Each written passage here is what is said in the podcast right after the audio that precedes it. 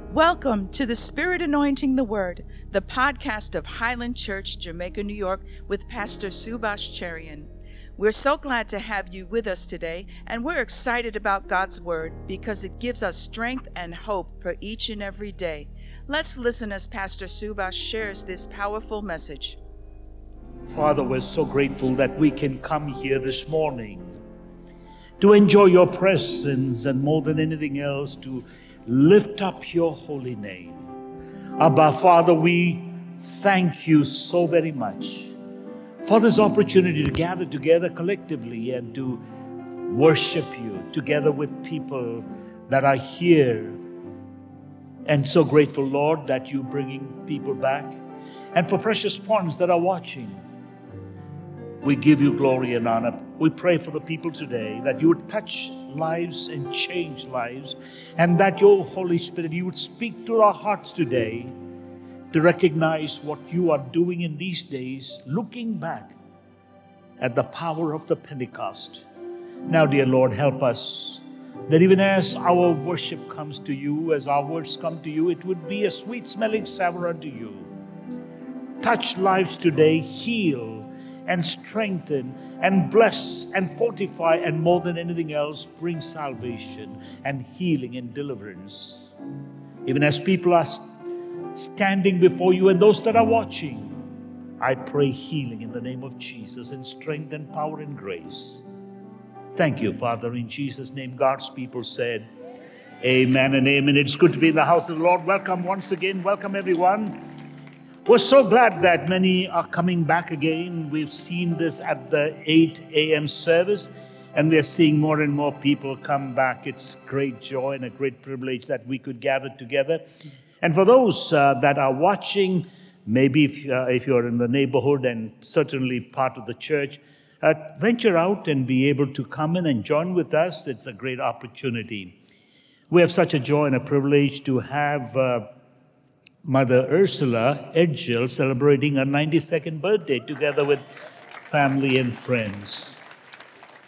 You know, memories are a lasting thing that is uh, We've had so many joyous occasions, even on these trips that we have gone in mission trips outside, both Ruth and uh, Mother Ursula. What a joy and a great privilege.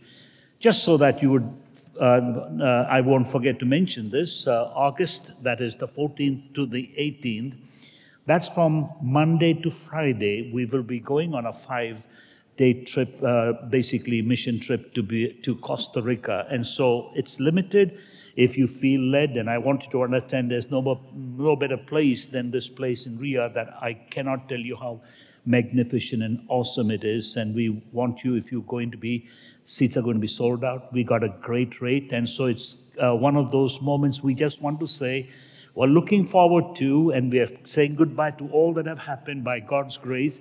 And we're just saying this is a time to go back and to be as life as usual. But again, to be able to go and do the work of the Lord. And this is an opportunity. So if you can call the church office and uh, if you want to be part of this, uh, it's going to run out very quick. So keep that in mind. My message this morning is continuing on the five senses, but I want you to understand I want to move on from what we had began last Sunday, and it's to do with the smell. And like the desert fathers, or what would be the early church fathers, they talked about the five spiritual senses and they thought about it. And so this is, and, and they use this expression and I wanted to understand, particularly with regard to the fragrance or the smell and the and what a lovely way they talk it about the spiritual fragrance and aroma that comes.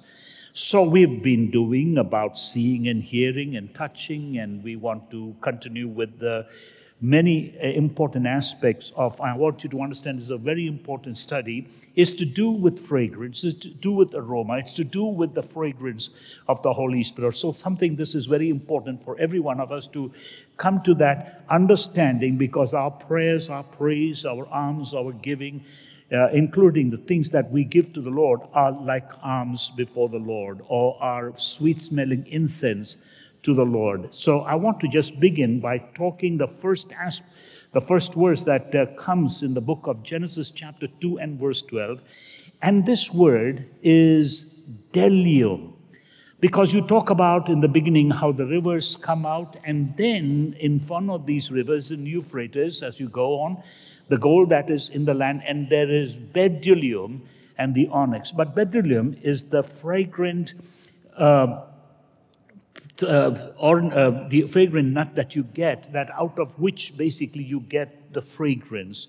It is one of those important ingredients when to do the fragrance. And this particular place not only had gold, not only had uh, precious stones like onyx, but also this very fragrant uh, piece that actually helps, and much later, so much to do with worship and so much to do with incense. I want you to realize when you look into these passages, you're going to find from Genesis chapter 2 here and all the way to uh, Revelation chapter 18, something like 200 times the Bible has references with regard to smell, with regard to fragrance, with regard to aroma, or with regard to, uh, to uh, the, the uh, aspect of uh, beautiful uh, smell that comes, and this is so much to do with the temple worship in the Old Testament, then finding its fulfillment, the reality of it is in the New Testament, not like the way the Old Testament, all of the Old Testament pointed to and spoke of and literally showed forth the full glory of the Lord Jesus Christ. So the Father, in His great wisdom, has given us something that is very important. That's why we need to do a bit of history and that's why there's the book of history, 12 books of history, and in the New Testament, one book of history called the book of Acts. Why is it so that we could go back and understand what was all this in reference to and the fulfillment, whether it be the sacrifice or whether it be the temple or whether it be the garments of the priest or the priest himself and the sacrifice, all point to from the old into the new and find its fullest expression and fulfillment in the Lord Jesus Christ. We're talking about the smell and the fragrance, and this is important because when you think in terms of the expression that you find of the fragrance or the aroma, or that you find in the many expressions of the of what is pleasing, sweet smelling savor, which is very often found in the Bible, you come to this uh, few expressions that are very important. Number one, it is a metaphor the Bible describes about. Number two, it is allegorical the Bible speaks about. Number three, it is prophetical the Bible alludes to in the in the future that is to come, which has been fulfilled. And number four, all of this find in so many ways a poetic expression in not only the Psalms but Songs of Solomon and all through the Bible. So, like I mentioned, there's 200 times this is referred to in the Bible. The second expression that you find, and I want you to understand, pay close attention to Genesis chapter 8 and verse 21. And look at the statement. It says, And the Lord smelled a sweet savor, a sweet smelling sacrifice, or a sweet smelling uh, fragrance. And that is what the Lord smelled. Now, I want you to know that when we've done the other studies, we can fully comprehend that God sees and God hears. God is touched by our feeling. Uh, Jesus certainly, the Bible tells us, was touched in every way, and God is a God who is not untouched. He knows, and He's touched by what we have gone through. But then also, we talked about in so many ways uh, God is touching, God is smelling, God is hearing. But there is what you find in this passage in Genesis chapter 8 and verse 21 God smells. Our God is a God who smells. Now you say, excuse me, that's not in the Bible. You're just hearing about it in Genesis chapter 8 and verse 21. You find its fullest expressions as you come from the book of Exodus 25 all the way to Exodus chapter 30 uh, five full chapters to do with a particular thing called the incense box, out of which comes the aromatic fragrance that is well pleasing to the Lord. I want you to realize something very important that when you go into these passages studies, we've basically only covered two. We're on the third one. I began with what would be smell, fragrance, aroma. And secondly, I talked about the aroma that we are to God through Christ Jesus. And I referred that to Ephesians chapter 5 and verse 2. Now, we're going on the third one uh, is what does it imply? That we are the aroma of God through Christ Jesus, a sweet smelling savor? Because Jesus gave his life as a sacrifice, he was a sweet smelling and he is a sweet smelling savor to God. And for us, to us, and he becomes to us uh, the one that we should follow. And that is what I would talk about in Genesis chapter, uh, in, in Ephesians chapter 5 onwards. The third thing I would talk about is basically what we're doing today.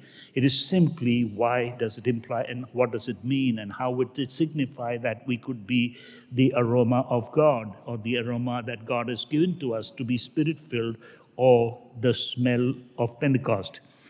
What I want you to understand is number four, I will be covering would be how a dead fly in the ointment can mess up our fragrance to the Lord. Number five, it can decay our anointing and the, and the sweet smelling savor or the favor or fragrance that we have for the Lord and to others. Number five, six, uh, God does not want dead flies, and I'll explain what he's talking about. And number seven, how to discern, like we do with eyes, like we do with touch, like we do with hearing, to discern what is right and what is wrong, and by the way in which, in the spiritual, discerning the smell uh, we should not be uh, deluded into thinking this is of God when it isn't. Numbers uh, 8, I will be talking about a very important subject simply from the book of Exodus, chapter 30. We cannot manufacture the oil that God has given. We cannot manufacture or manipulate the Holy Spirit like many do it in a commercial way. Uh, he cannot, nor his gift can be, cannot be abused. And this is very important. Many people say, Didn't I do this and didn't I do that? And the Lord said, I do not know you. Depart from me, you workers of iniquity. A lot of things being done in the name of the Lord was not for the kingdom of God, for their own kingdom, for their own personal gain, for their own finance, rather than kingdom principle. And many a times they use the Holy Spirit, they use the name of the Lord Jesus, they use a lot of stuff that is not scriptural.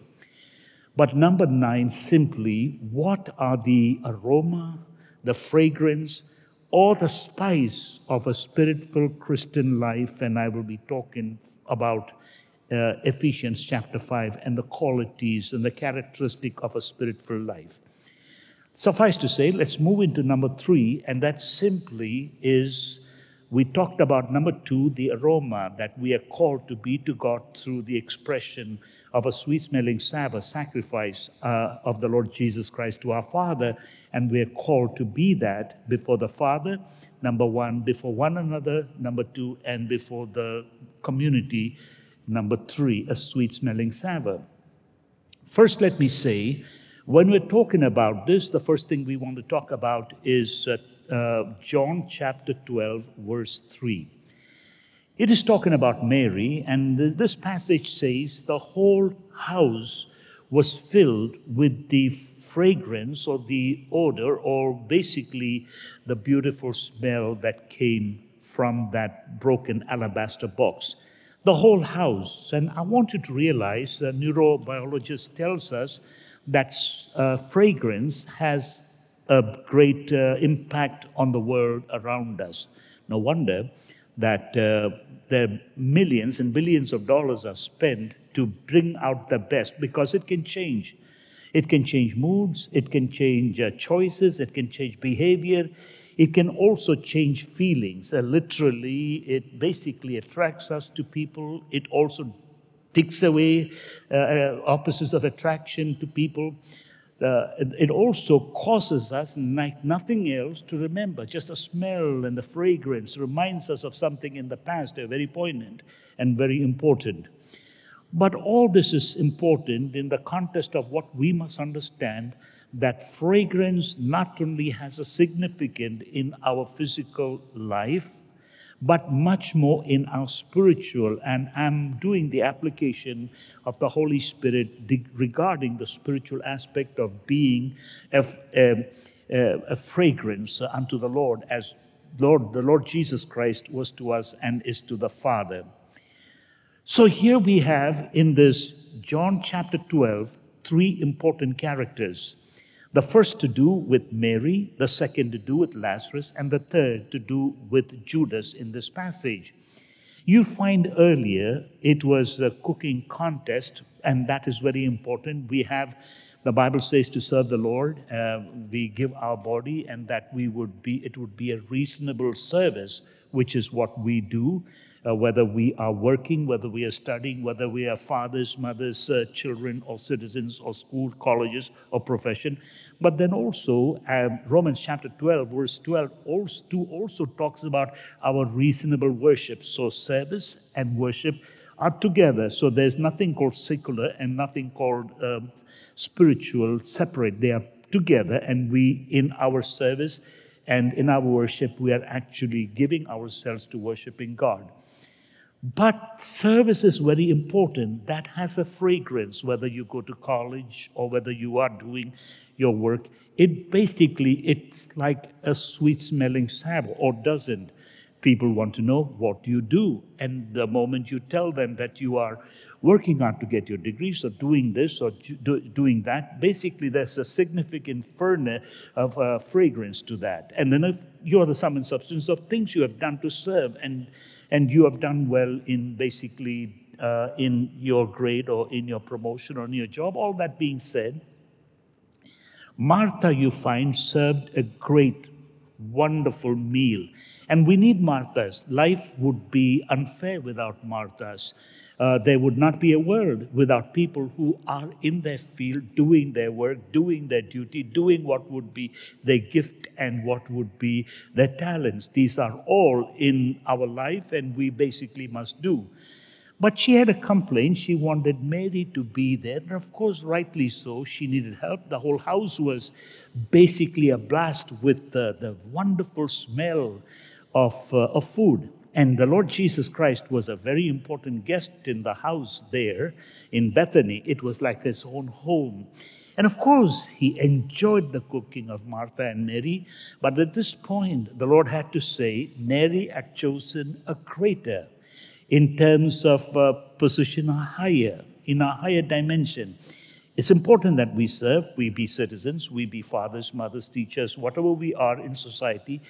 But nothing should take the place of worship that is of a higher degree, or sitting at the feet of the Lord, and to be able to come one day and that week, which is the Lord, and to come together, not in our home, but in the house of God, worshiping the Lord collectively. They are very important. That witnesses to something very important. And I want you to understand as much as Martha is needed, the Lord Jesus Christ was specific when he came, when he told but Mary has chosen a greater. Now, when you look at this in chapter 12, Mary is literally uh, doing something of the highest that you could ever think in terms of worship. And so you find this is a woman that loved the Lord, but her love was so profuse. Uh, it involved a mind, a body, but higher in the all of the three realm is the spirit. And so we're talking about spiritual fragrance. That was literally a real alabaster box that cost her not a month saving or a year saving, literally a life saving. And what she does is that she breaks the alabaster box in the, in the uh, right before the feet of the Lord Jesus Christ and wipes his feet with her hair. I want you to, I want you to understand this is the highest level, profuse, profuse, profusely in adoration and love for the Lord our Savior. Now, I want just to mention that the fragrance changes, like the uh, uh, people in the highest level about fragrance tell us changes the mood, changes the uh, the entire feelings of whatever takes place. And so you find even uh, you're in a subway and someone comes as a particular perfume, either can throw you or you turn around because you haven't seen the person, but you turn around because you know that particular perfume is very attractive and it basically gives uh, you a notice someone has just come in, just like someone who is pleasant and you want to look at it, or someone who speaks or sings that you want to hear. And this is the attraction of what would be the fragrance. Now, I'm translating from the physical into the spiritual. So, he that has ears to hear, let him hear what the Spirit says to the church. Something about Mary is so attractive that she is not in her home. She may not have been invited. This is a men's only club. In fact, it was a Pharisee, most likely, that invited Jesus Christ into, into his house, not for in any sense to worship him or to adore him, but simply to ask questions. These are called trick questions. These Pharisees often played with the Lord. They had wanted to pull the carpet from under him, but he always had the last laugh. He always had the right answer. He knew even before they spoke what, he, what they were thinking. That is the omniscience of our Savior. But here you find she interrupts this in a way that it is unusual in the Middle East at that time for a woman to come in and literally the whole meeting. And whatever the questions were simply went to the back seat and right there was the aroma the fragrance of such a sweet smelling odor that they were stopped they were traumatized in a rather nice way to say wow what is this but there were many different aspects of their feeling and many variations of what they felt about it and what the Lord Jesus Christ felt. First thing I want you to understand when you turn again to John chapter 12, verse 3, the whole house, in other words, there was nobody who was there, was not affected by this smell. Everybody smelled it. This was something, each one had their opinion, but the Lord's words become the final. And I want you to understand what you find is such total devotion, such profuse love that you could ever see in a person bending down, wiping her hair, spending all that money on what would be an alabaster box of the costliest ointment, and at the feet of the Lord Jesus, just poured out. If you could just visualize this for a moment, either it's the waste or it is the total sum and substance of worship. Waste or worship, it is what is so important. It is how you think or your mind thinks, or to the level high or low of your attitude or your thinking in terms of physical or the highest realm of the spiritual. So people will look at the situation and say, I don't like this. Some people will look at the calculation and say, that's a lot of money wasted. But the Lord has the final answer. And this is the heart of a woman who loves the Lord. First thing I want you to know is here is a woman who simply was telling her love was profuse. It was anything but lukewarm. It was hot, pepper, chili, hot for the Lord. When I talk about what it means, I wanted to know that she was not from the church of Laodicea, all big show but no love. When you turn to uh, Revelation chapter 3 and verse 16, listen carefully to this church. Uh, then, because thou art not lukewarm, uh, because thou art lukewarm, and neither hot nor cold, I will spew you out of my mouth. They were basically like so many that simply says, "Oh, it's okay. I just, you know, I just come here, just say a few words." I paid my spiritual dues. I just came to worship the Lord. Really? You know, many a times in the Christian circle, like in the Old Testament, they always gave a broken lamb. It was not acceptable. They always felt something that didn't pass the test, give it to the temple. You know, this particular son of or daughter simply just looks like he doesn't have it all together, or let him be a pastor. That's why we have a lot of duds who are sit, uh, speaking nonsense from the pulpit. Or someone who says, you know what, I don't think I need this. Okay, donate it to the church. So, this is something that is an attitude by many feel that God is pleased by it. No, this is not the way, lukewarm type. This is what Mary is doing. She is hot, hot in a love, in a devotion that she is giving him the very best. So it is something not lukewarm, it is definitely not cold, it was love for the Lord, worship for the Lord, devotion for the Lord, and turn it to the highest zilt of degree up. It is fire hot love and passion for the Lord. That you need to understand about Mary. That you need to understand she was unashamed. She could interrupt. She did not hide her love. She walked right in, didn't matter what the customs of the land and the tradition of the land was. She was proclaiming a love for the Lord without any apology. Now, I want you to know number two, there's another man, Lazarus. I want you to just think about Lazarus. He is smelling the same thing. But now he turns back and realizes, I was once dead. The same Mary put something like this When I was dead, there was spice that I was embalmed, which was the Middle Eastern custom in those days, and she had embalmed me. It was the smell of death.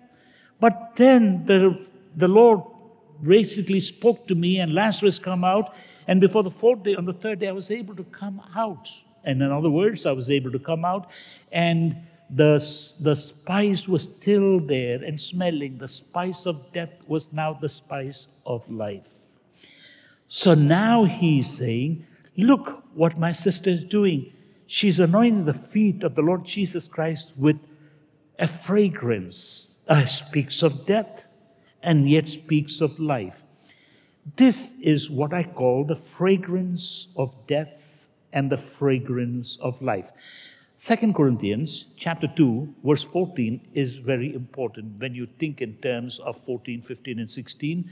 But thanks be unto God which always causes us to triumph in Christ and make manifest the fragrance of his knowledge by us in every place. Now verse 15 goes on to say, for we are unto God a sweet smelling fragrance unto the Lord, and that are uh, uh, of Christ in them that are saved and in them that perish. Now look at the two uh, aspect of the fragrance of death and life. When you turn to verse 16, for the one we are the f- fragrance of death, unto the other it is the fragrance of savor unto life. Life, fragrance of death, and fragrance of life. And who is sufficient? There are those that have the fragrance of death who have made no, uh, made a choice, and either by choice or default, who have rejected the Lord and rejected God's love, the gateway, the bridge, and others who have accepted Him and think highly and recognizes that He is God's uh, salvation, the Savior, that we can approach God, the Elohim that becomes to us our Father in heaven in a vital relationship with the Father. But what you, what you find in this man, Lazarus sitting there and thinking, oh my God, that is what I went through, and this is what will happen to the Lord Jesus Christ. He too will die, but on the third day he will rise up and literally be the salvation, and the one would secure my salvation. I was literally risen up, but I will be raised up in that great and marvelous day when the Lord comes as King and Lord. What is so important is there is the smell of fragrance. Uh, Dr. Bill um, Saunders, uh, Sauder, uh, is one of the great authority and historians to do with the Titanic, uh, the ship that sank. Uh, in fact, he had gone down with the folks that did the exploration and that basically lifted up a lot of things from uh, the ship Titanic that had fallen a couple of, hundred, a couple of years, many years ago, over a hundred plus years ago.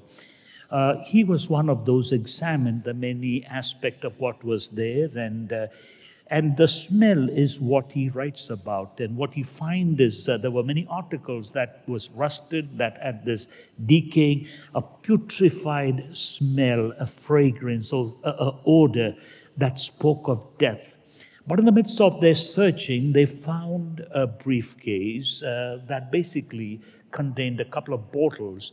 And while it and once it was taken up, they were able to open it. He was there to be able to smell.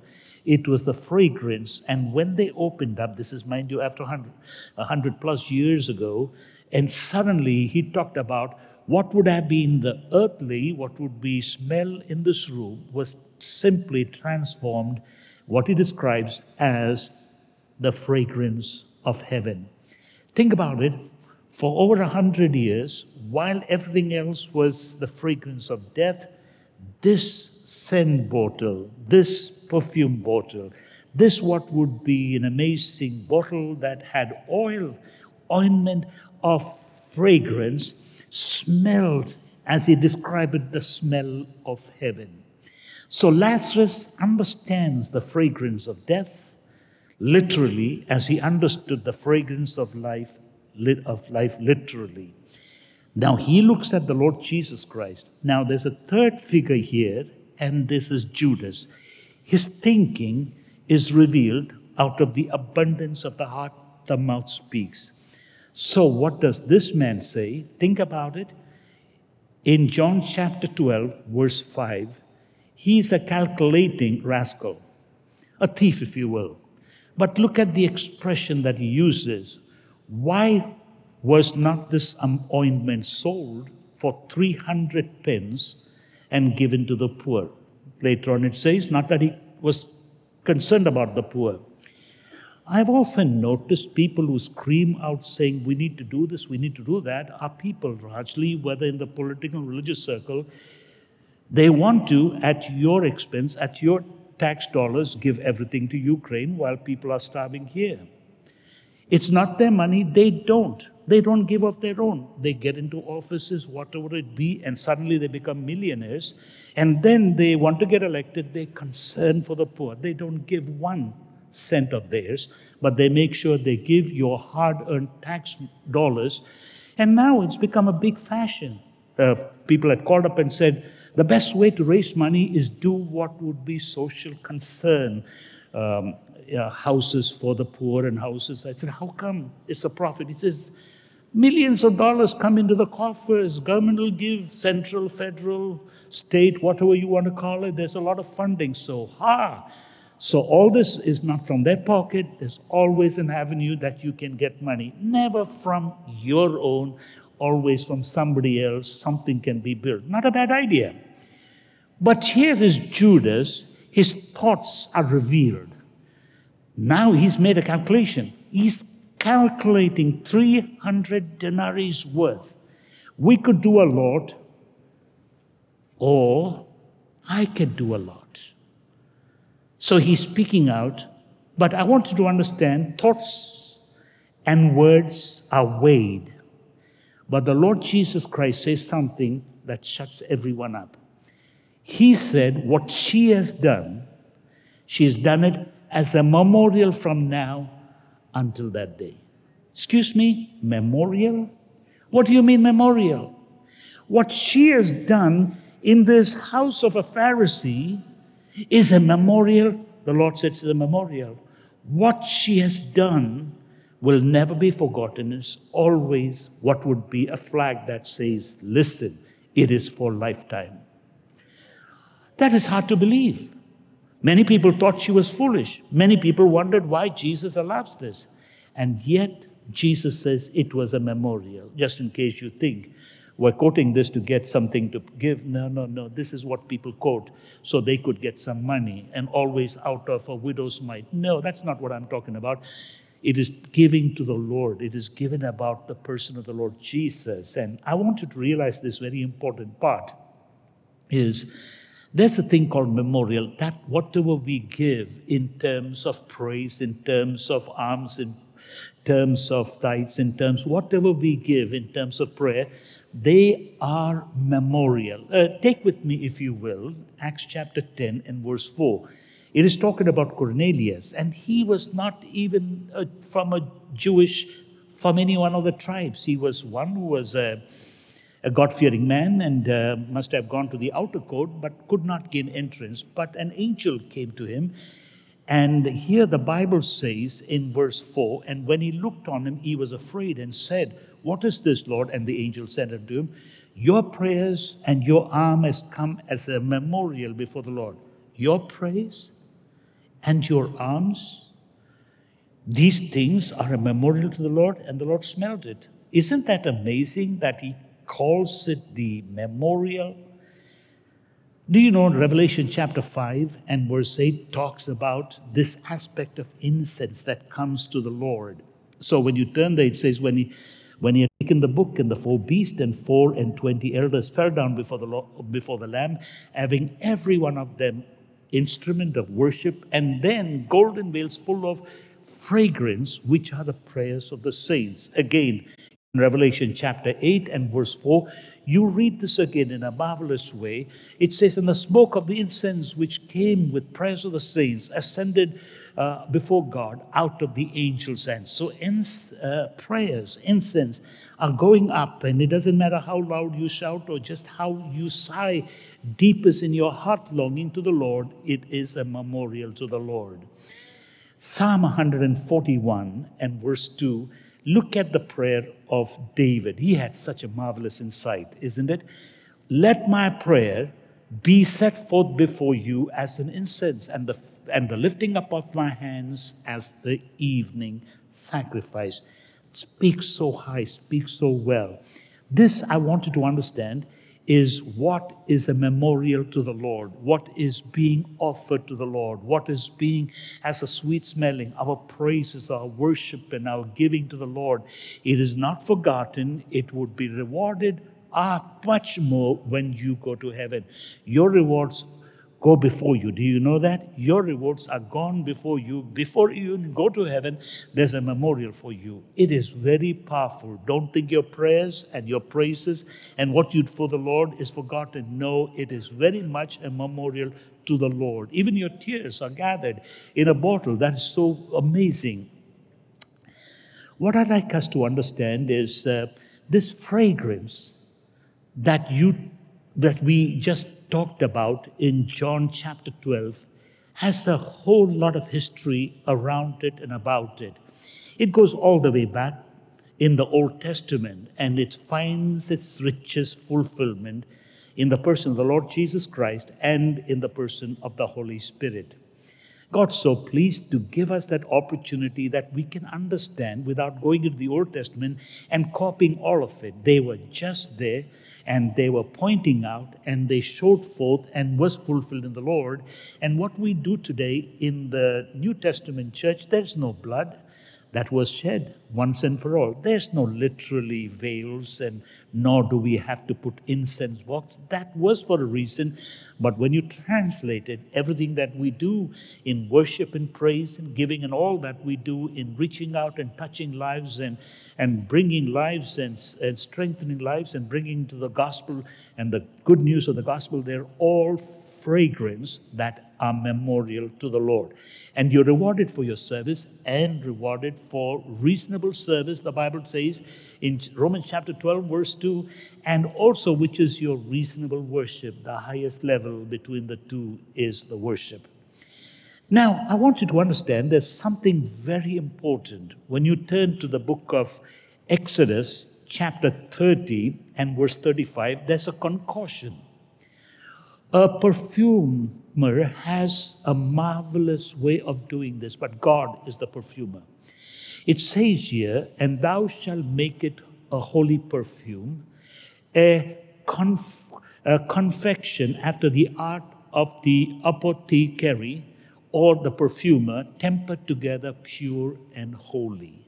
So you shall make this a perfume, you shall make this a fragrance. You find this in the Bible, Exodus chapter 25, all the way to 30, is talking about the fragrance. Now, I want you to understand how important is this when you turn to the first verse, chapter 30 and 1. This is what you have to do. You have to make a box called the incense box. And this is placed before you enter into the holiest of holies. You shall make an altar of burnt incense upon of shittim wood, you shall make it. And when you come down to verse 6, listen to what it says here. It says, And thou shalt put it before the veil, that is, before you enter the holiest of holies, only one time, one day, and only one man, the high priest, could enter into the holiest of holies. Unless he sees God, he would die. So there must be something of a mysterious, like a smoke, like an incense, that would veil him. It's a translucent, it's an opaque, but not clear, crystal clear to see the presence of God. And so it was before the veil that is by the ark of the testimony, for the mercy seat that is over the testimony, where I will meet with you. When you turn to the next verse, in verse 7, it goes on to say, And Aaron shall burn therein sweet incense or holy fragrance every morning. And when he dresseth the lamp, he shall burn incense upon it. The same thing in the evening. The next verse, in verse 8, goes on to say, And it says, And when Aaron lighted the lamp at evening, he shall burn incense upon it, a perpetual, perpetual incense before the Lord throughout your generation, the generations of the Old Testament saints. When you turn to verse 9, he goes on to say, we shall offer, he, he shall offer no strange incense therein, nor burnt sacrifice, nor meat offering, neither shall you pour a drink offering therein. So this is very clear. What you find is in verse 37, all the way for the entire chapter, you're going to find, as for the perfume which you shall make, you shall not make it to yourselves according to the composition thereof, it shall be unto you a holy for the Lord. Uh, let's through verse 31 and verse 32, going a little further. It says, And thou shalt speak unto the children of Israel, saying, This shall be holy anointing. This fragrance is an oil. It's an anointing oil unto me throughout your generation. Now, if you study things to do with oil, things to do with perfume, things to do with, there are perfume and perfume and perfume. But then there is the oil of anointing. And oil of anointing in the spiritual realm brings a whole lot of power and healing and so forth. But in the natural, there's a whole lot of apotherapy or what would be the performing or the perfumer's delight that is anointing oil or oil that brings uh, healing to the bones and healing to the body uh, sleep to the when you do it on the head all of that is different. But we're not talking about the physical are we we're talking about the spiritual now let me just tell you how important verse 32 don't make a carbon copy of it upon men's flesh shall not be poured neither shall you make any other like it after the compasses of this it is holy and shall be holy unto you. Uh, I will be talking in uh, number, uh, uh number uh, eight. Don't manipulate the Holy Spirit. Many a times you see in these big theatric, theatrics, this is the Holy Spirit. The man, the preacher, takes the coat out and then becomes the object of admiration. Money is thrown, adulation, and a whole lot of things. And he's like performing like he were watching a circus. And he calls it healing campaign. He calls it the Holy Spirit. It is literally, he is the center forward, his kingdom. It has one thing is absent, the Holy Spirit, and another thing is the power and the presence of the Lord Jesus Christ. Is building man's kingdom, but not. So they have planes, they have the best of the cars. You see, my friend, we haven't even understood the smell of fragrance. And I'll be talking about discerning. What I want you to understand, this is so important. Let's go to it. We read this. This is the oil. Now, what does the oil speak to you about? This is worship. In its highest worship in the temple, you got to have the oil of the incense. Now, listen to me carefully. Don't you go in and run and get some incense um, stick and light it. You don't do that. It is nothing to do with. So, pastor said, the pastor is not telling you this pastor is telling you pray and praise God. You get it? So somebody will hear what they want to hear. Pastor is saying, get some. You see, he comes from India, so he wants to sell this, um, you know, incense stick. I don't sell nothing. I'm only asking you to praise God. I'm only asking you to pray to God. That is the fulfillment of the old. You get it? Oh, give the Lord a clap offering. Now, I do want to stress this. It's so important that when you're talking about the oil in the Old Testament and the oil right there in the holiest of holiest, oil represents the Holy Spirit. You and I have gone through that study about the oil that speaks about the Holy Spirit, the anointing oil speaking about the Holy Spirit. But I want you to realize something. Without the oil, there is no worship in the Old Testament. Do you get me? Now, in the church, Without the Holy Spirit, there is no worship. Now, don't get me wrong. I like people dressing well and doing well, but somebody comes to the church wearing goggles, wearing flashy colored, uh, like he's coming from a band performing with a cap and the whole thing. You've seen that in Woodstock, you've seen that in uh, every other crazy stuff, and they're bringing it to the church and they're charging a price and they call it worship. The man comes in a first class private jet, It's worship. My friend, it is worshiping man in the name of the Holy Spirit. There's no God, there's no Holy Spirit. And then somebody comes with a little wheelchair. It's all a paid gimmick. The Holy Spirit does not need advertisers, He is the best advertiser. But when you look at the Holy Spirit, I'm not talking about the gimmick that takes place on all this theatrics that is called worship. No, my friend. Worship is from your heart. And I want to know how important it is. Worship is important. So, across the world, whether you look at the old ways in the Judaic system or in the Islamic system, and again in the very many uh, religions of the world, don't get me wrong, they are worshiping in some way or the other the Elohim, and the Jews, in a way, Yahweh, which is important. But when you come to know the Lord Jesus Christ, the great Almighty, the great unchanging God, with the great who is the great Adonai, who is the El Shaddai, he becomes more than Yahweh to us. He becomes our Father, and we come to him and we go to his presence.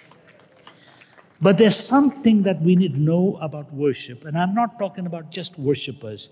I want to stress the word called true worshipers. Can you say the word true worshipers? There are worshipers, and there are worshipers, and there are worshipers. But then there's a word called true worshipers. I'm not hitting out at anybody. Everybody, in some way or the other, are worshiping Elohim or a form of Elohim, but ultimate true worship that the Father delights. Not God, just God Almighty. Not God who is unchanging. All that quality and all that characteristics still there, but he becomes a personal, he is above Father. So let me take you to the words of the Lord Jesus Christ in John chapter 4, verse 23. Listen carefully to this word the hour cometh and now is. That is, the, not the old hour, that is gone. The calendar 2022 is gone, 2021 is gone, 2019 is gone. So he is saying the hour comes now. The Old Testament is over and complete. And now is, listen to the word, true worshippers shall worship the Father in spirit and in truth. For the Father, for the Father, for the Father seeketh such to worship. The Father, not just Yahweh or not yet Elohim or not even Adonai or Hashem, but it is the Father seek, seek, seek, seeks for true worshippers who will worship Him. How? Verse 24 God is a spirit and they that worship him must worship him in spirit and in truth. It's one thing to worship religion wise, nothing harm, everybody is a worshiper, or ritualistic, that is important as well in the old way. But God is looking for true worshippers that worship in the spirit and by the word, the truth. You can't deviate from it. You can't go to the Old Testament and say, let's bring in, pull in all the things that is over and complete with. So I want to realize how important that is. So here you find a dynamic worship. And this is the Holy Spirit is centered in helping us to become true worshipers, and the Spirit anoints the word to make that possible. Now, when you look at this, this is so important. I want you to understand there is something that we must be prepared for when we go to worship, and this is something we will be meeting the King, and we have an appointment with the King. And so don't take that lightly, don't take it uh, for granted, don't take it uh, without much feelings. You must be able, sometimes they say familiarity breeds contempt. Never come to that place of contempt. Always be prepared because if you are going to be prepared to meet the president, it doesn't matter if you meet him every way, don't lose sight of the fact who he is. Sometimes we become so casual. So let me just tell you when it came to the Old Testament preparation to meet a king, to be prepared to, be prepared to meet a king, an earthly king, Yes, a godly woman making preparation. So if you turn with me to Esther, Esther chapter 2 and verse 12. Listen, it says here, and when every maid's turn was come to go to the king, Ahasuerus, after she had been 12 months according to the manner, this is the 12 months of training. It's not light, it is intense. For so were the days of their purification accomplished, to wit, six months with oil, myrrh, and six months with sweet odors. All of them have a fragrance oil. With sweet uh, fragrance and with other things for the purifying of the women. So, just so that their heart, their thoughts, their mind, in the spiritual to meet the king. Who was the king? Ahasuerus was the king. Now, here is Esther, who basically uh, is uh, from uh, Hebrew stock, into this Babylonian and now chosen to come and to be able to meet the king. The choice is very important, the king makes. What is it the king is attracted to? An earthly king. I mean, of course, like every earthly king, he would love to see a beautiful face, but he's looking for more than beauty. He's looking for someone that is fragrant. Just enters in, look, see, hear, smell. So I want you to know three things very important with regard to Esther. Here is Esther, just a simple woman, an alien. She was not from the commonwealth of Persian kingdom. She was grafted in. But she gets entry into the palace. Not only entry into the palace, ultimately becomes a co. The wife of, the companion of, the best friend of. She could save. She could do things that nobody else could do, even save the Hebrew nation from being annihilated by an enemy.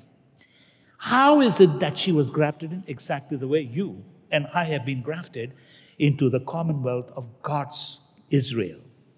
Now, I want you to understand number one, she prepared to meet the king. Number one. I will refer to this passage in a moment, but if you turn with me to Psalm 45, verse 6, we can read 5, 6, 7, and 8, but right now 6 because the entire thing is God speaking to David about one who is sending. Thy throne, he says, O God, is forever. God speaking to God. Thy scepter of thy kingdom is the right scepter. When you turn to verse 7, it says, You love righteousness, you hated wickedness before God. Your God has anointed you with the oil of gladness, the Holy Spirit. When you turn to verse 8, it goes on to say, All your garments smell of myrrh and aloes and cassia. Out of the ivory palaces, out of heaven, you came down into this sin sick world. You never lost your heavenly fragrance. Now, let me just take you to verse 6 again. Your throne is forever. That's the promise that even the angel Gabriel gave to Mary. His throne will be forever and forever. Your scepter is the right scepter, not an earthly scepter. Ultimately, everyone will bow to this Messiah, Yeshua HaMashiach, the true Messiah, who became the servant, who became a sacrifice, and ultimately becomes the king who ushers in peace and will sit in Jerusalem as the rightful king. Now, I want you to realize something very important he not only she's not only preparing to meet the king but she's also using the perfume and this speaks about intimacy. I'm not going there to songs of solomon. I'll use two, two or three scriptures. But this is not the physical. It is literally what was in the old testament solomon and uh, the woman. Uh, basically but the shunammite woman. But literally why is it there in the bible taking you from the from what would be the concrete into the abstract, far beyond. So, even Ephesians chapter 5, when referring to God's love or the love of Jesus Christ to the church, comes to this concrete to bring us to the abstract, what would be a husband and wife, and yet he says it's not a perfect picture, but you get what I'm saying, Paul is saying, so to speak. It's the ultimate expressions of the perfect one that is the bridegroom and the bride. And the bride has made herself ready in chapter 19 of the book of Revelation. Number two, it is number one, not only to meet and prepare to meet the king. Number two, it is for intimacy. And this is simply to love Him, to love Him with all your heart, with the highest, not in the physical sense, but if you ever understood that physical, there's nothing compared to the spiritualist. That is the highest level of you can call joy and ecstasy and gladness. Now, the third, and when I talk about intimacy, the perfume is very important because it's not sweat. There's something we serve, we're rewarded for, but when you meet with the king, it's not a sweat. Uh, when you give and perform for the Lord, you don't need to sweat. You don't need to scream up and down and use a big kerchief to sweat. You must be just be there, having the fragrance, not having to sweat at all. It's the anointing of the Holy Spirit. Listen to this. What you find in the Middle Eastern you did not have like tanks and waters like crazy. You had lakes, you had rivers here and there, but by large, it was a desert. So then, how did they clean themselves? If you live near Galilee, sure, you can take a plunge, you can go fishing, you can go uh, basically whatever you want to do. But the majority of the people lived outside of the river. So, very seldom they had much water. They had water to they, uh, basically drink and cook. And if there is enough, they would even have to bathe. But that is important when they have it. Otherwise, the common way, and that is where fragrance become very important. You go to a party, you smell like a pig. So if you have a bath, fine. Otherwise, you do have the fragrance. And this fragrance maker, the perfumers, were a big deal, big deal even today in the Middle East. Some of the finest perfumes come from there even today. So when you think about it, it talks about no sweat, it's intimacy. And thirdly, it's something that we need to realize that it is a sense of protocol. A protocol meaning you made the preparation, you come for the intimacy, but you also realize the king is the king. We have lost that respect because we brought it down to level that you know it's equal at the cross but not equal in a sense in a family. The children don't command the parents. The husband is still the man who makes the thing with the help of the wife. There must be mutual submission but of course in america the wife runs the family most of the time. They don't know where it comes from. The bible it's not there in the bible but I want you to understand when you look at the Old Testament, New Testament, there's a pattern. So here is this woman, she's the queen ultimately, but again, there's a sense of protocol, meaning she never lost respect for the king. You can see that in the book of Esther. Protocol in the sense we very close to the Lord, intimate with the Lord, but never, ever lose your respect and awe for the Lord Jesus. I read writings of people.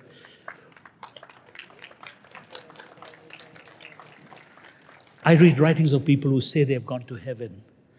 And they describe the cold floor and the diamond. Is that what? And yet they say, Yes, Jesus told me. Jesus told me. Excuse me. It's the Lord who told you. You go to heaven and you just talk of him as Jesus? What I want you to understand is John loved Jesus. It was his in the flesh cousin brother. First chapter of the book of Revelation, he took a look at Jesus and he was just on the floor. He was shocked. He couldn't believe. Jesus in all his glory, and never forget, that's his title, the Lord Jesus Christ. I too want to give respect to the Prophet of Islam. They do refer him as Prophet, even in America. Even people who may not like Islam are so afraid they use the word Prophet Muhammad. Rightly so. But when it comes to Jesus, in the New Testament and in this modern world, Jesus here, Jesus there, Jesus, excuse me, stop it. That is for you, the Lord Jesus Christ. And yet, you talk of Biden and Trump, President Trump, President Biden, President Obama, rightly so.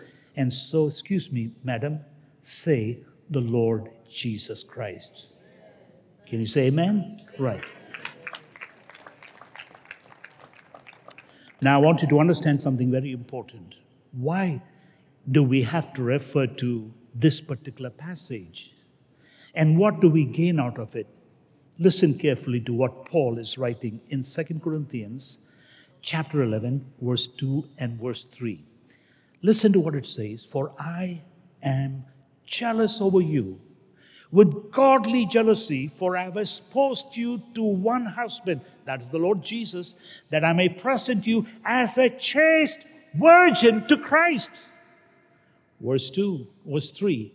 But I fear lest by any means, as the serpent beguiled Eve through his subtlety, deception, so your mind should not be corrupted from the simplicity that is in Christ.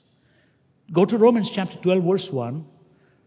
I beseech you by the mercies of God that you present your bodies as living sacrifice, wholly acceptable, which is your reasonable service. Now, how do you do that?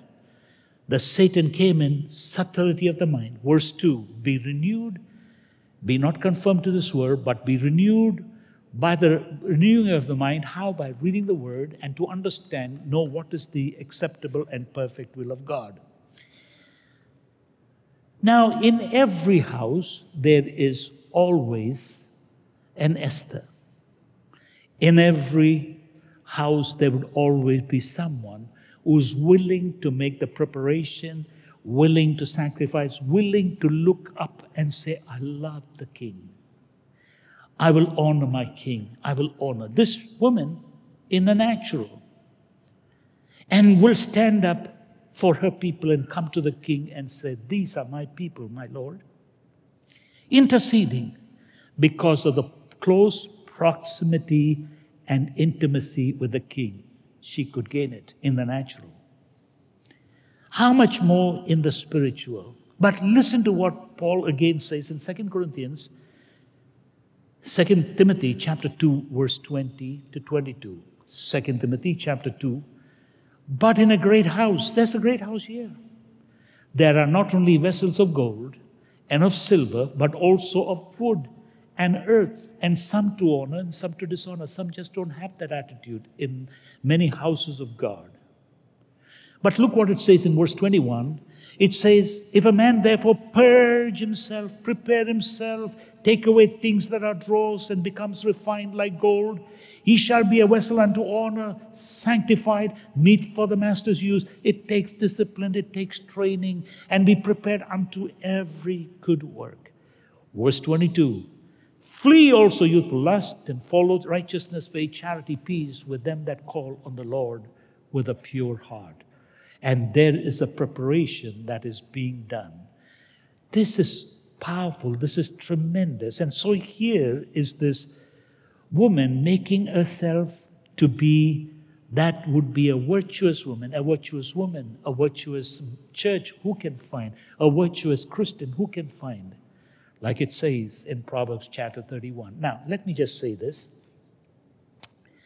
When you think about this expression of this king, uh, you find, let's go back to Psalm 45, verse 6. This is the king, and I'm taking you from the earthly to the spiritual, from the earthly husband to the spiritual husband, from the earthly king to the heavenly eternal king. Your throne, O Lord, is forever and ever. Your scepter, your kingdom is a right scepter. Now listen to what it says in verse 7. It says in towards the end, the Lord has anointed you with the oil of gladness. And that's exactly what happened when our Lord Jesus Christ took the water baptism in John and as well as Luke chapter 3. When you turn to Hebrews chapter 1, verse 9, it's alluded in the New Testament, quoting this very passage. You have loved righteousness and hated iniquity. Therefore, God, even your God, has anointed you with oil of gladness above your fellows. Coming back to Psalm 45 and go to verse 8. Listen, talking about the Lord, the King, the husband, all thy garments smell of myrrh and aloes and cassia. Out of the ivory palaces, you came down from celestial glory into the synsic world. When you think about what would be myrrh, remember that was the present that the wise men gave. Myrrh speaks of pain, suffering, and death. Great are the messages of Jesus, great are the actions of Jesus, but to this end he came that he would die for every one of us. That is vital. That is important. Number two, aloes speaks of healing and restoration. That's what he has come to do spiritually, emotionally, and physically. Number three, cassia speaks about the simple thing that is in the desert, speaks about humility, and he is come to bring joy into the hearts that have been broken. If you would turn with me to that passage in the Songs of Solomon, Songs of Solomon, chapter 3 and verse 6, speaks about the king. Listen to what he says Who is he that cometh out of the wilderness like pillars of smoke, perfumed with myrrh, frankincense, and all the powders of the merchant? Who is he? It is the Lord. And what I want you to understand is when you turn, let's turn to Matthew. It talks about that, that uh, myrrh, uh, Acts chapter, Matthew chapter 2, verse 11. The wise men towards the end gave him, towards the end treasures they presented unto him, gold, frankincense, and myrrh, all of them related to the ministry of the Lord. But myrrh has a lot to do. Again, turn with me back to Song of Solomon, chapter 1 and verse 3. Look what it says. It says, Because the fragrance of your good ointment, your name is as an ointment poured forth. Again, look at what it says in chapter 1, verse 12 and verse 13. Uh, forgive the picturesque way, but it's spiritual. While the king seated at his table, my fragrance sends forth smell thereof to him. I have prepared my heart, and in a spiritual way, of course, King Solomon is writing in the natural, but I'm taking the spiritual, verse 13. The next verse A bundle of myrrh is my well beloved unto me, he shall lie between my heart. That is so important. So now I want you to realize how important it is. Have you smelled the Lord in a spiritual level? Have, do you know the fragrance of the Holy Spirit? There's a sense in which there's a marvelous fragrance about the Holy Spirit. Turn with me, if you will, Acts chapter 2 and verse 19. The day of Pentecost, Peter is standing up and saying, From Joel I will show wonders in heaven above and signs of the earth beneath blood, fire, and vapor. That is the incense of smoke. It is rising to God. That is exactly what Joel said in Joel chapter 2 and verse 30 because that is what Peter is alluding. And I will show you wonders in heavens and in the earth, blood, fire, and here pillars of smoke. It goes, that's the sign of the Holy Spirit. Let's go to Songs of Solomon, get intimate with what Songs of Solomon is saying in chapter 3 and verse 6 again. Listen carefully. Who is that cometh out of the wilderness like pillars of smoke? perfumed with myrrh, frankincense, and all the powders. There's a sweet smelling savor, a fragrance that is so powerful. I have a few minutes. I'll just close with this mighty word from chapter. Chapter, uh, you know, I don't think I could go further, but let me just take it to Esther chapter 2 and verse 9 so we could come to a conclusion here. Esther chapter 2, verse 9. And the maiden pleased him, and she obtained kindness, and he gave her things, and finally says, out of the king's house, and gave us seven, uh, basically, maids. If you look down, uh, it's basically, uh, I think it's verse, uh, seven maidens, and seven maidens were given to meet to give to us. So there were seven maidens that were given in a powerful way to help her, to prepare her to meet the king. Seven maidens to help Esther. Now, we are not talked in the New Testament about maidens. But when you turn to Revelation chapter 5, we're talking about the seven spirits the, in that comes out of the Lamb of God. So, chapter 5 and verse 6 of the book of Revelation, quickly. Listen to what it says here. And I beheld, and in the midst of the throne of the seven, of the four beasts, and in the midst of the elders stood a lamb as it were being slain, that is the Lord Jesus, having seven horns, seven eyes, which are the seven spirit God sent unto the earth. And why? So we would be blessed and we would be covered by the Holy Spirit. What are the seven spirit that comes out of the Lord? Isaiah chapter 11, verse 2, verse 3, verse 4. Number one, it says the spirit of wisdom. Number two, the spirit of understanding. Number three, the spirit of counsel. Number four, the spirit of might. Number five, the spirit of knowledge. Number six, the spirit of fear. Number seven in verse, uh, verse three. And uh, verse four, I'm sorry, and the spirit of righteousness. This is very powerful when you think about it. What I want you to understand is this is the Holy Spirit that comes in this picture of the, the one that Abraham sent, the Father sent, the helper, the comforter. That is the one called the Paraclete. The Father in the Old Testament is the picture of Abraham sending the Paraclete, the helper, to go find a bride for my son Isaac.